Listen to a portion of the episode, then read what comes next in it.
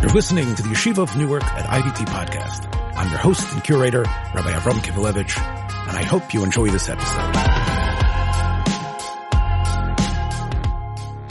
You're blowing the dust off the old books. You're trying to find an ancient treasure. Yes, the antiquarian who has smicha has arrived. But first, you've heard me on this platform touting NRS, a great company whose many dedicated employees I get to see in action. NRS Pay has recently launched its new cost-cutting program called Cash Discount. The way it works is, any vendor using NRS Pay Cash Discount has their sale register tabulating automatically a dual pricing, which offers customers a choice of a cash payment, which could result in an up to 4% discount over swiping their card. If your business meets the $18,000 a month threshold, there's absolutely no monthly fee to incur. NRS Pay cash discount makes it less expensive to accept credit cards, so you'll save money while helping your customers save at the same time. NRS is offering a time-limited deal right now on this state-of-the-art system. You'll get a free card reader with zero hidden fees, no long-term contract, and no early termination fee, which means you can switch your processing plan without penalty. NRS Pay is a proud part of the IDT Corporation that I've been associated with for over 10 years and has integrity built into its corporate DNA. I know its founder, its officers, and salespeople, and they truly stand by their product and will help you with live stateside-based customer service on any issue or question. Check nrspay.com for more information or call 833-289-2767. And now, the antiquarian. Clear the dust off. The antiquarian has smicha.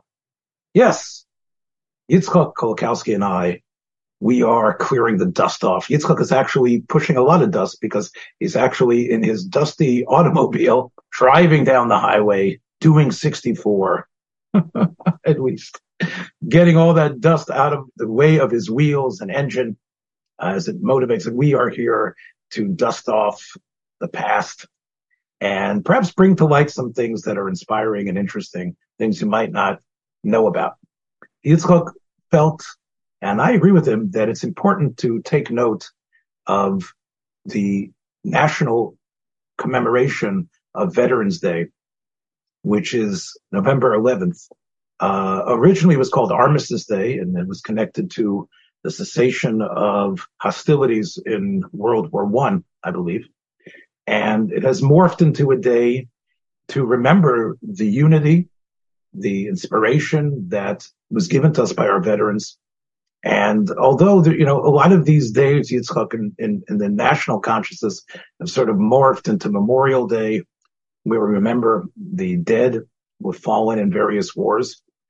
Uh, Veterans Day was to really recognize the significance of what the veterans, what these warriors have done for this country and for freedom throughout the world. I think that there is a significance for us as Jews in this very difficult period in our modern history to remember really what happened here in the United States during, I'm not going to talk about World War One because I don't believe it really unified in the same way World War II did. Now, again, uh, there might be historians who will disagree with that uh, presumption, but I think everything that I've read and seen indicated that there was something about World War II that brought the United States together in ways of self-sacrifice for a cause that was clear. I think it's hooked that in World War One, the idea of fighting the Germans you know, the, the Kaiser, etc. You know, it was under, it was sort of like there was a lot of geopolitical stuff going on that I think was beyond the ken of many. We knew that we had to support France. We knew that we had to support England.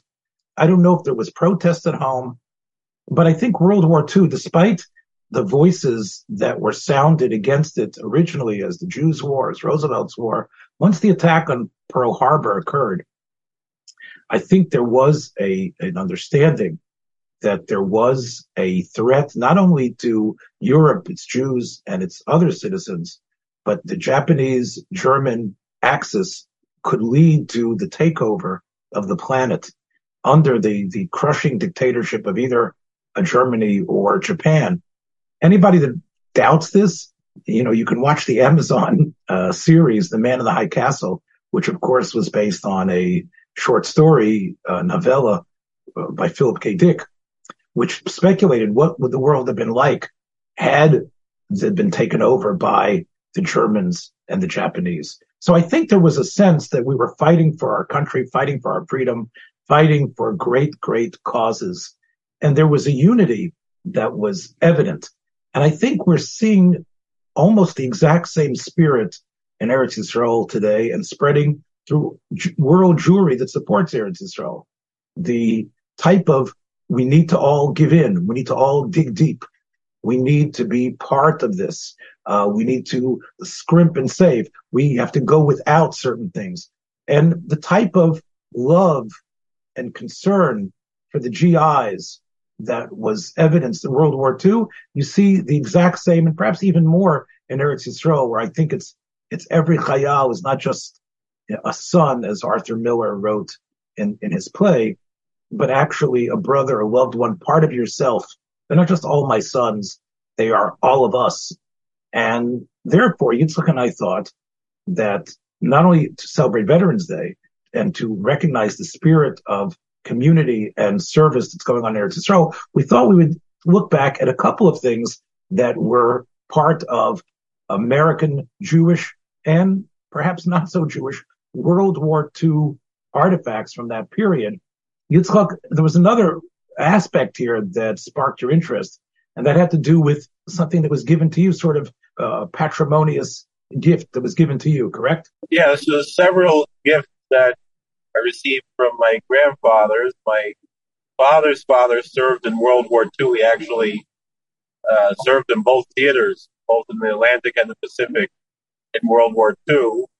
And then my mother's father, my Zayda, he served in Korea.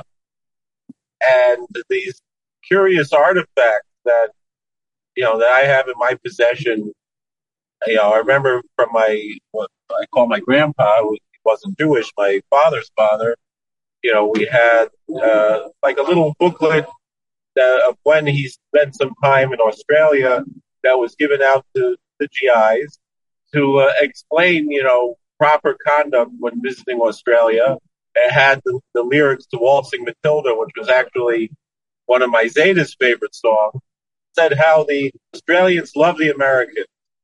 And so a strong feeling of unity and, and brotherhood, love among the English speaking world, particularly between Australia and America.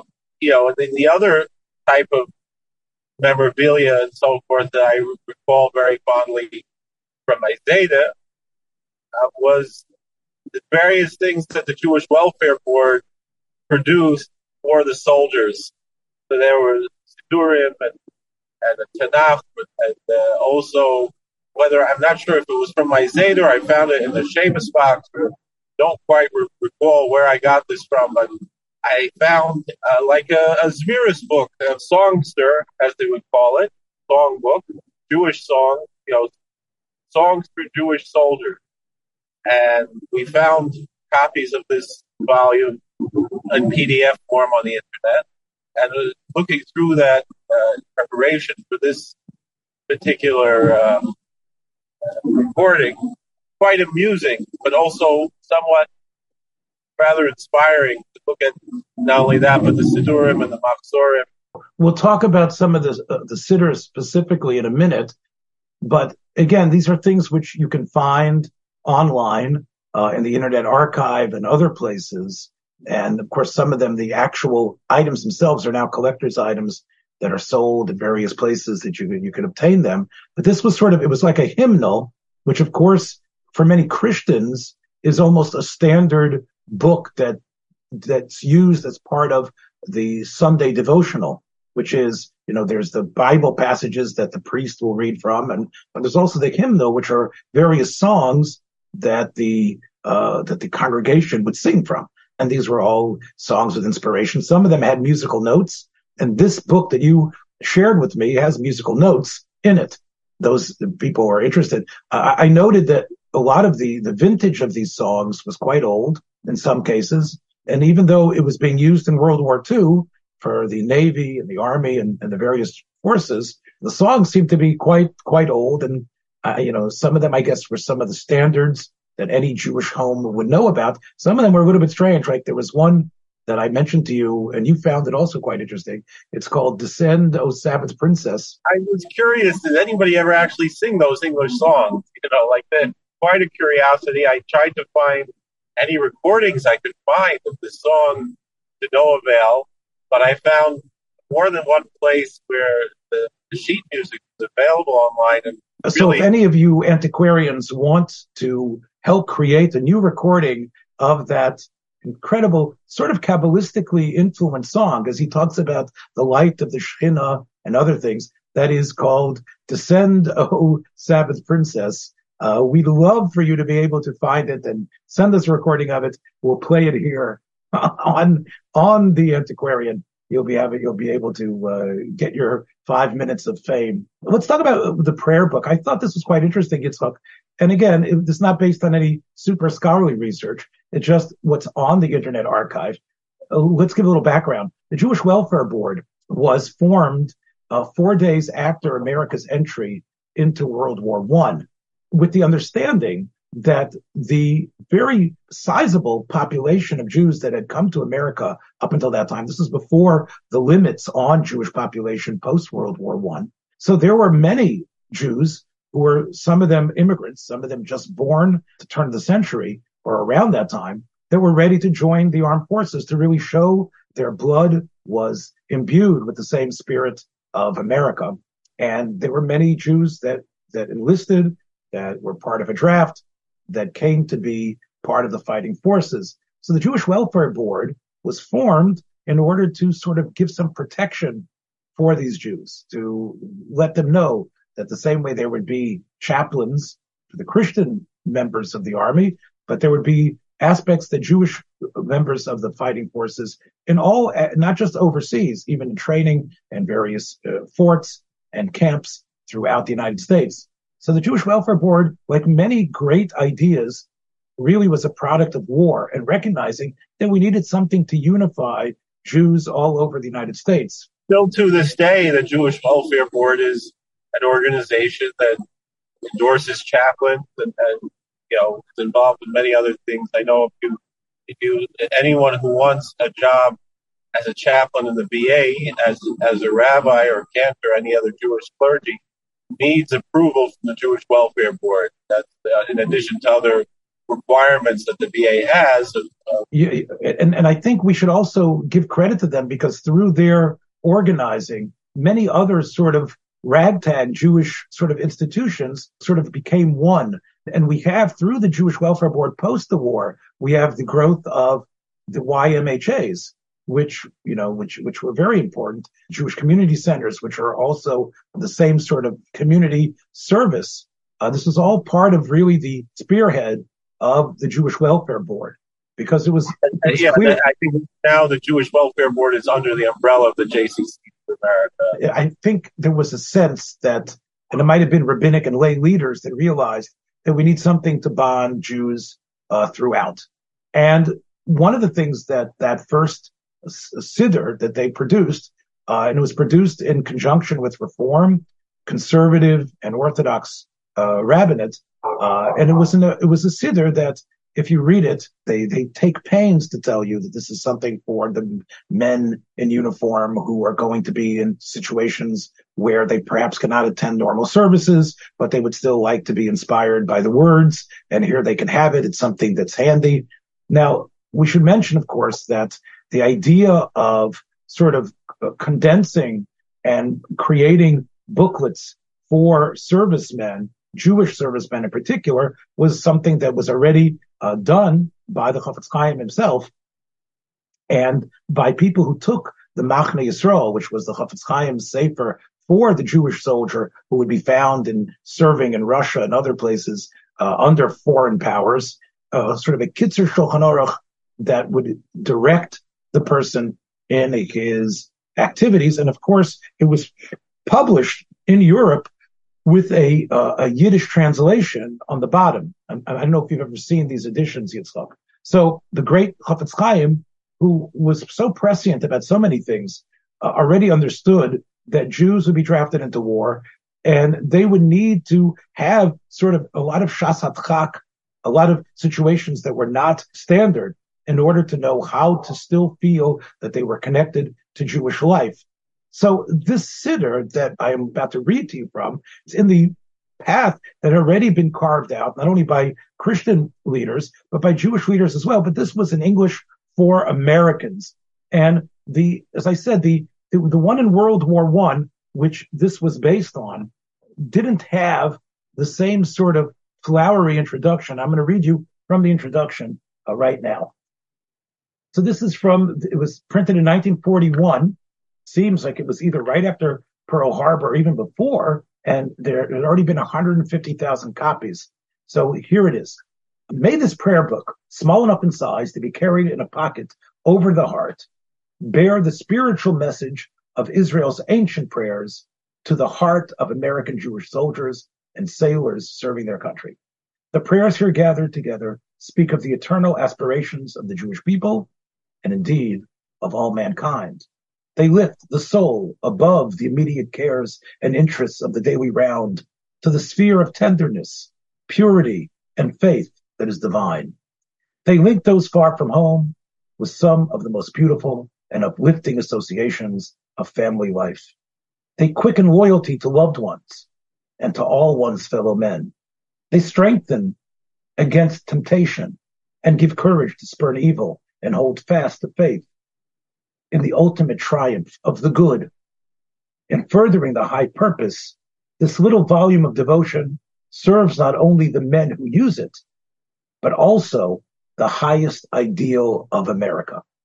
Now, that introduction was unique to the 1941 edition, and I think it bespeaks the idea of the justice of the cause of the United States. And it, and it tries, I think, Yitzchak, to to meld uh, Judaism together with being a great American citizen, especially a soldier. I'm reflecting on this. I'm why am I driving? I'm driving up to Lakewood, Machasana, and the father of the chassan, who's a colleague of mine as a prison chaplain, is also a military chaplain. So in the Israeli army and now he's serving the American army. And he, he told me he's you know he's going to be deployed next week out to Kuwait to be a chaplain for Hanukkah for the Jewish soldiers who are stationed currently in Kuwait. And so he's discussing, you know, what what he's involved with over there and work there. So let me just make a comment from 80 years ago. The implied literacy is already much more than you would expect from the average 20 year old today. I'm not saying that it's, it's, it's Shakespeare or Dickens, but you can see the elevated prose of the introduction you know, and, and, and you're right. Maybe the average guy didn't even know what he was looking at, but I think it shows you that we were dealing with a more literate and an innocent uh, group of soldiers. I mean, that's only part part of the curiosity of the Siddurim that you know came uh, the English Siddurim that came out of whether it was England or America. You know, when when Philip Birnbaum translated his Siddur, you know, he noted how difficult the language was. Of, and, you know, he tried to, you know, in his time, you know, his siddur was much more readable than the siddurim that, you know, whether it was the uh, the authorized prayer book from Singer okay, or well, other. again, well, we, we can talk about Yitzchak, the efficacy and the exactitude and the awkwardness of some of the translations. But this, of course, eh, you know, the the idea that the purpose of prayer is to lift your soul above the cares and interests of the daily round, and that that's going to make you a better person and a better soldier as well. Now, one of the things Yitzchak, this siddur soft pedals, which I mentioned to you, the 19, 1921 edition and the 1958 edition are much more strident about, is that this is only meant for this purpose when you're in a situation where you can't have a full service. This siddur, and I'll show you that, let's read what it says, including only the essence of the principal Jewish services of prayer, It's designed to be used where the exigencies of life in the army or the navy do not permit attendance at regular synagogue services with their incomparable richness of spiritual inspiration. But it doesn't give you that extra warning the earlier and later siddur does. But don't think that this means that when you leave, when you come back from the war, that this is going to be your standard siddur. And of course, one of the things that, which I assume was put into the 1958 edition was due to the Orthodox input that did not want this to follow in the Charamim that were issued when the Hamburg Temple and its siddur uh, was circulated, where many sections were excised and were shortened. And of course, there was the condemnation of the Chassam Sofer, of Kiveger, and all the Gedolei Hador, uh, in the, in, which were, which were in the book Eileh Divrei HaBris, which you can also find on Hebrew books. I think because of that, they had to write specifically, this is only uh, B'shas Adchak Godel. Let me just read the last paragraph. May this manual of prayer, which from the hallowed ideals of the past draws religious inspiration for the present, help towards achieving a future of peace and human brotherhood under the Father of all mankind, which of course is the idea behind the fighting in World War II. That is why people from Des Moines, Iowa landed on the shores of Normandy. And again, when we think about the, the sacrifices of these red blooded American kids to go overseas, to crush, to fight, to die, it is incredible. It, it was unheard of in human history that so many from so far should travel and be so courageous for a cause that was not in their home, was not in their backyard. And these are the type of phrases that suffused uh, in the radio and talked about, of course, on our show, The Projectionist. And it, it really is something that I believe, you know, in Eretz Yisrael today, as I mentioned in the introduction, you know, they are tapping into. They are realizing that this is a cause of justice. Uh, and of course, it's their life. It's still incredible, the miracle, as it would be, of the American involvement in World War II, because obviously without that involvement, I, we don't know if we would be here, Yitzchak. I don't, I don't think I would be here, but clearly that is something. Also, I just want to mention that this siddur from 1941 was worked on uh, by Solomon Freehof, who of course was a reform rabbi and quote unquote posik, uh, Rabbi Eugene Kohn, who I am not so familiar with, and Dr. David de Sola Pool, was actually the Orthodox of the bunch, who ended up writing the 1958 or 59 RCA Siddur, the translation. And uh, he worked on this translation for this abridged Siddur, but he also went on to fame and, in some people's mind, infamy for that work. If you remember that Siddur Yitzchak, uh, it became standard in so many shuls, and yet it didn't start with Birchas HaShachar. It started with the Friday night service, almost with the understanding that even in Orthodox shuls, just like in this abridged Siddur, the one that I'm looking at, it starts with Friday night. in other words, that's probably the only time you're going to start come to daven is on Shabbos. And, uh, you know, you can see that the morning service for weekdays is pushed later, but in the De Sola Pool Siddur of the, of the Rabbinical Council of America, uh, or the Stadrus HaRabbanim, it didn't even have a regular Shachris service. Uh, so De Sola Pool, uh, was also accused later of adding Christian elements into his Siddur translation. He wrote a very interesting essay comparing the Kaddish to the Lord's Prayer, but he actually did not use that in his translation. You know, I was I looked into that and I was looking at how he translated the Kaddish, and I was curious why he didn't use that very familiar refrain, which would be really a, a fair translation of "Thy kingdom come, Thy will be done." It's very much a, a, a fair translation of. So you, would think he would have used that because of that, but he actually didn't. So it wasn't really. It was probably less of the King James style than the earlier Sidurim of Singer and or even Birnbaum. And, it, and he had his own very curious things of, for example, Kel Adon, which we know is an acrostic of the Aleph Bays, he his translation had an acrostic of the ABCs, which is very very colorful uh, approach of how he and very inventive. So yeah, he, he definitely took liberties, and you know I think the RCA was secretly quite embarrassed about the Siddur for years until it was replaced, you know, with a sort of an ArtScroll edition about 15 or 25 years ago. Uh, it's interesting, despite the fact that it's meant for Reform Jews, it also speaks about themes that are clearly very orthodox. It's interesting. The benching has only the first bracha, uh, Hazonas Hakol, and then Hail Avinu Malkeinu Amelach Hatov Ametiv Hakol, Hu Heitiv Hu Meitiv Yetivonu Hu Gemalenu Hu Yigmalenu La'ad Chen Mecheser Rachamim V'Yaskenu V'Mos HaMashiach V'Chayo Mabah. So there you see a belief in the Messiah, a belief in the world to come, you know, and clearly that that is something that, you know, we know that not all uh, reform believes in true uh, messianic period. So it's interesting that they, uh, they didn't object.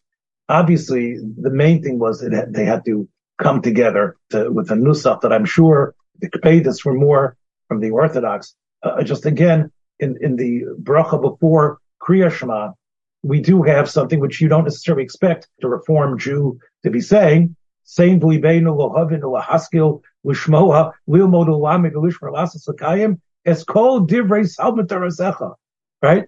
Not all parts of it, including Shatnez, including Basar B'cholov, including Chazir, right? So that, that they didn't object to. Which year version are we looking at? The 1958 I'm looking at the, version? I'm looking at the 1941 version. Huh.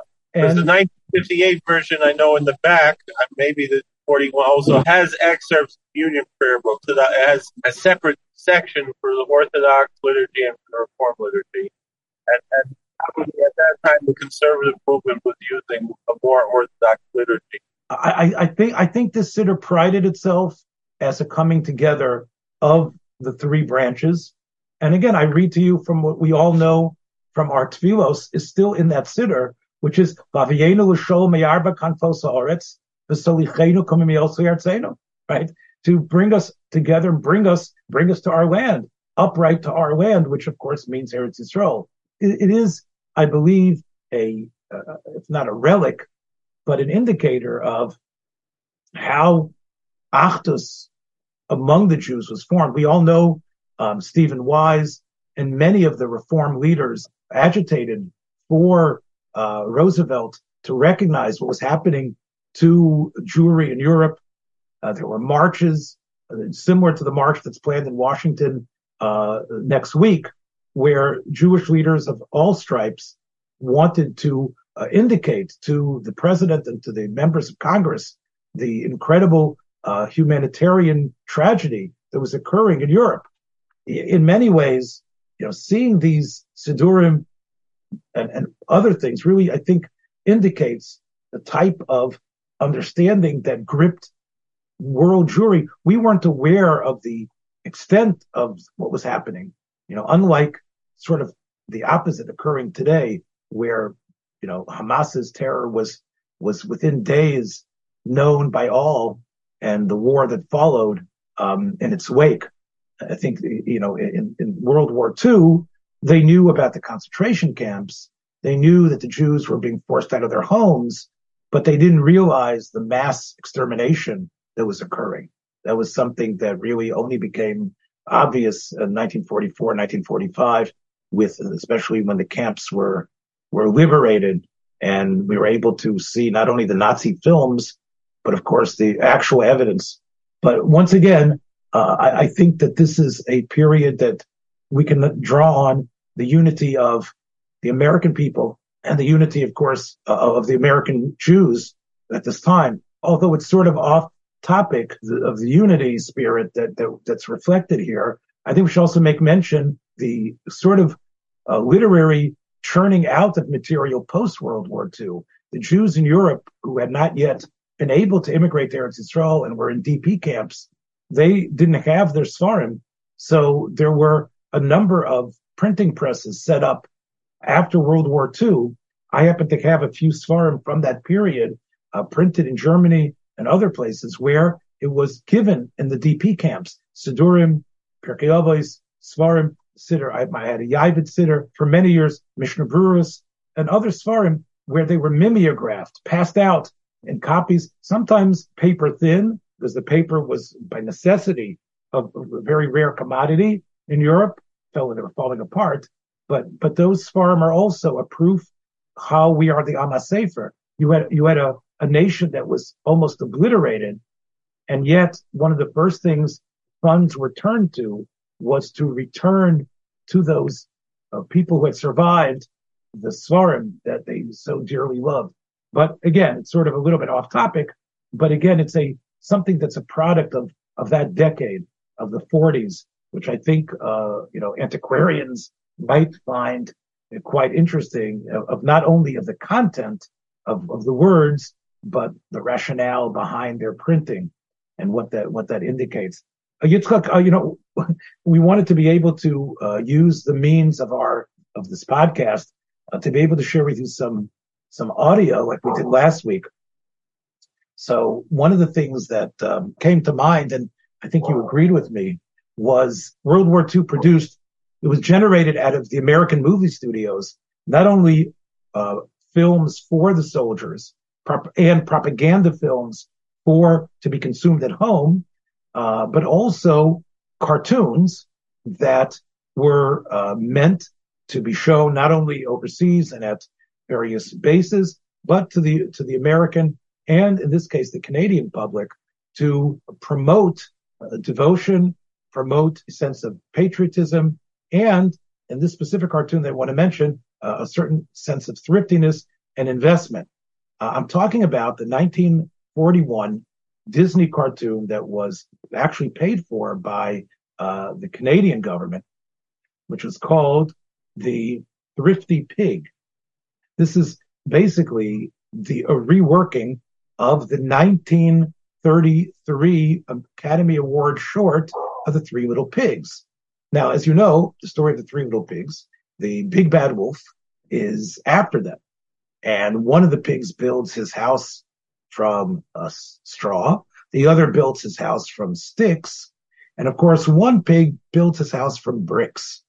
And the wolf is able to huff and puff the first two pigs, but the third pig, the pig whose house is made from bricks, of course, the wolf is frustrated who cannot blow the house down. And in the original version, I guess, of the fairy tale of the story, um, the wolf eats the first two pigs, but it's the third pig who, because of his savviness, because of his industriousness, the only way the wolf has able to uh, try to get to the pig is to go through the chimney where the wolf falls into a kettle of hot water and is boiled to death and I guess eaten by the pig.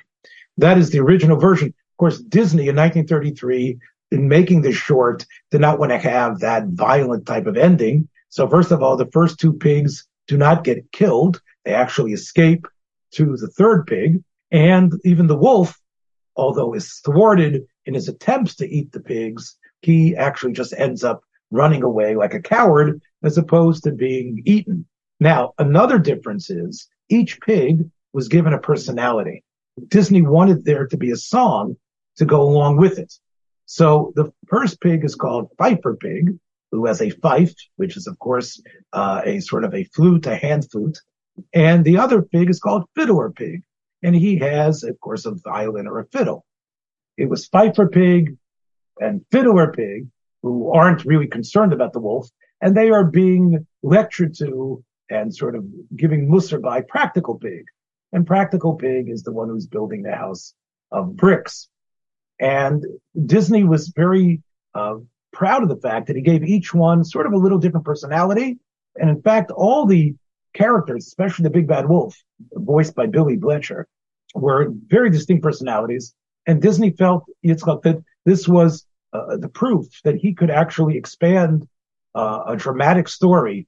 And of course, it was on the heels of this a number of years later that he produces Snow White and the Seven Dwarfs. And this Academy Award winning short didn't just play in 1933. Uh, Disney kept it in circulation for many, many years. And in 1941, uh, it was used basically with some of the original footage. The wolf now represented the Nazis. The wolf wears a big swastika on his armband, like a Nazi soldier. And the, the pigs who don't care, they don't realize the Nazi threat. In other words, the, the, the symbolism is that the Nazi threat cannot reach our shores. We need to do something. What is practical pig doing or uh, the, the prudent pig or the thrifty pig doing in the Disney cartoon of 1941? He's building his house of bricks and the cartoon makes clear that the bricks are actually pieces. Each brick is a savings bond. Each brick is a Canadian savings bond. And the point is to save by lending the government money.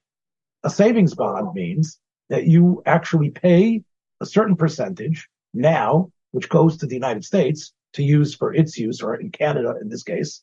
And then as it matures, you're going to be able to get 20% more when the bond matures. So you give up your money now for the sake of the country. And that is what pra- prudent pig or the practical pig was doing or thrifty pig was doing in the Disney cartoon. What he was doing was building a house that could defend against the Nazis because the money that he was giving would go to the government. And the cartoon plays out pretty much the same way where the pig is trying to get in and he can't. I have to tell you, Yitzchak, there's a couple of scenes that are unsettling, and I'm not going to talk about the original one now. Even in the redone version, when I saw the little pigs running away and hiding under the bed and the big bad wolf, I couldn't help but imagine October 7th again in my mind of the, the children that were running away from the wolf at the door, um, hiding under the bed and, and, and being in the locked room. It was just, you know, again, the, the association I think was, was, was immediate to me.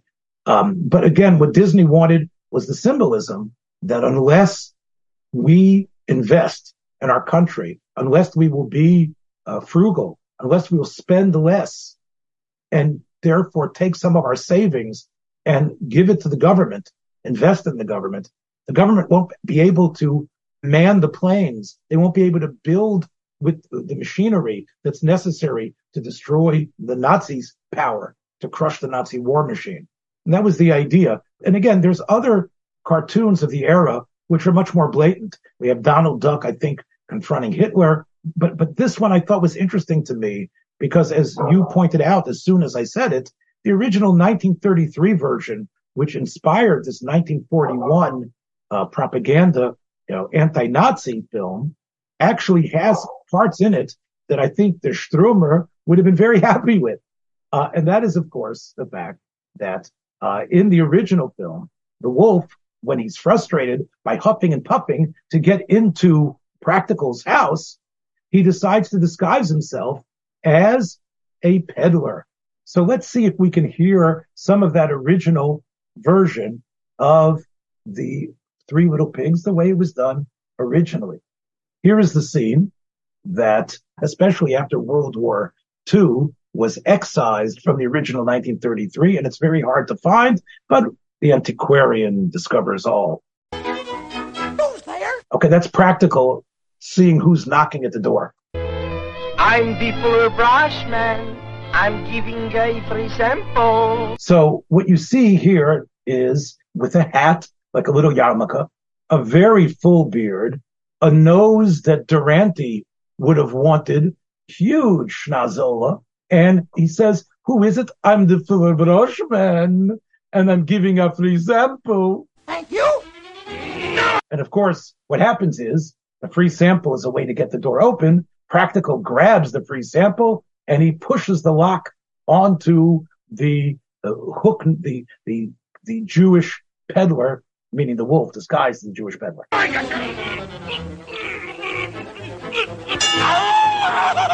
Practical then hits him in the foot, uh, and the wolf cries out in pain, his Jewish mask askew.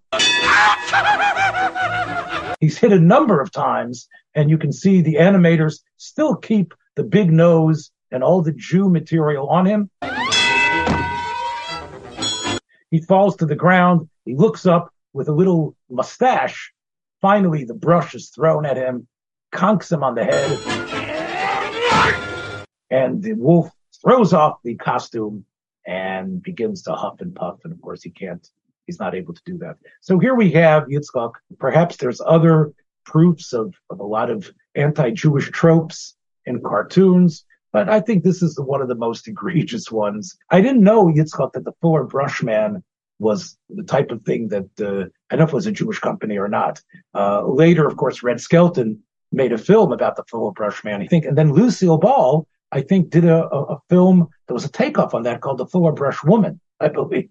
So was it uh, Fuller Brush woman or Fuller Brush girl? I don't remember. Fuller Brush, yeah, well, it was definitely Lucy and Red Skelton were involved in this, and about the the hijinks that ensues uh, and the traveling salesman. But for you know, in order to sort of fulfill what I said, let's get a listen to the classic song, which is probably an earworm to many people, which is of course the Big Bad Wolf song, which is in the 1941 Disney Canadian film as well. So here it is.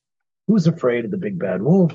And talk a little bit about those lyrics as well. So this is this is Henry Hall's recording of the Frank Churchill song. I figured, you know what? Let's hear it not with the little pig voices singing it, but let's hear the popular version in 1933 recording from Henry Hall.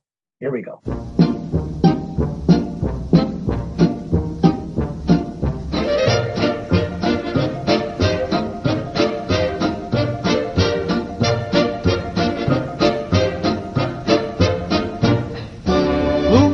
Afraid of the big bad wolf? Big bad wolf, big bad wolf. Who's afraid of the big bad wolf? Fa la la la la.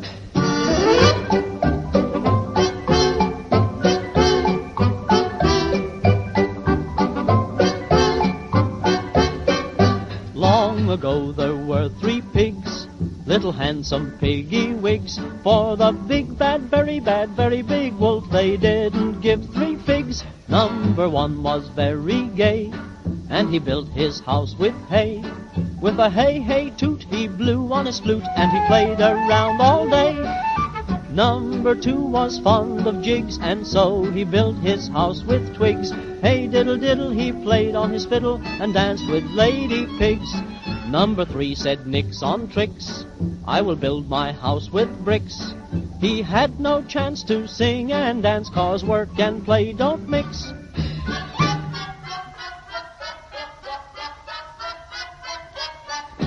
Who's afraid of the big bad wolf? Big bad wolf, big bad wolf. Who's afraid of the big bad wolf? La la la la la.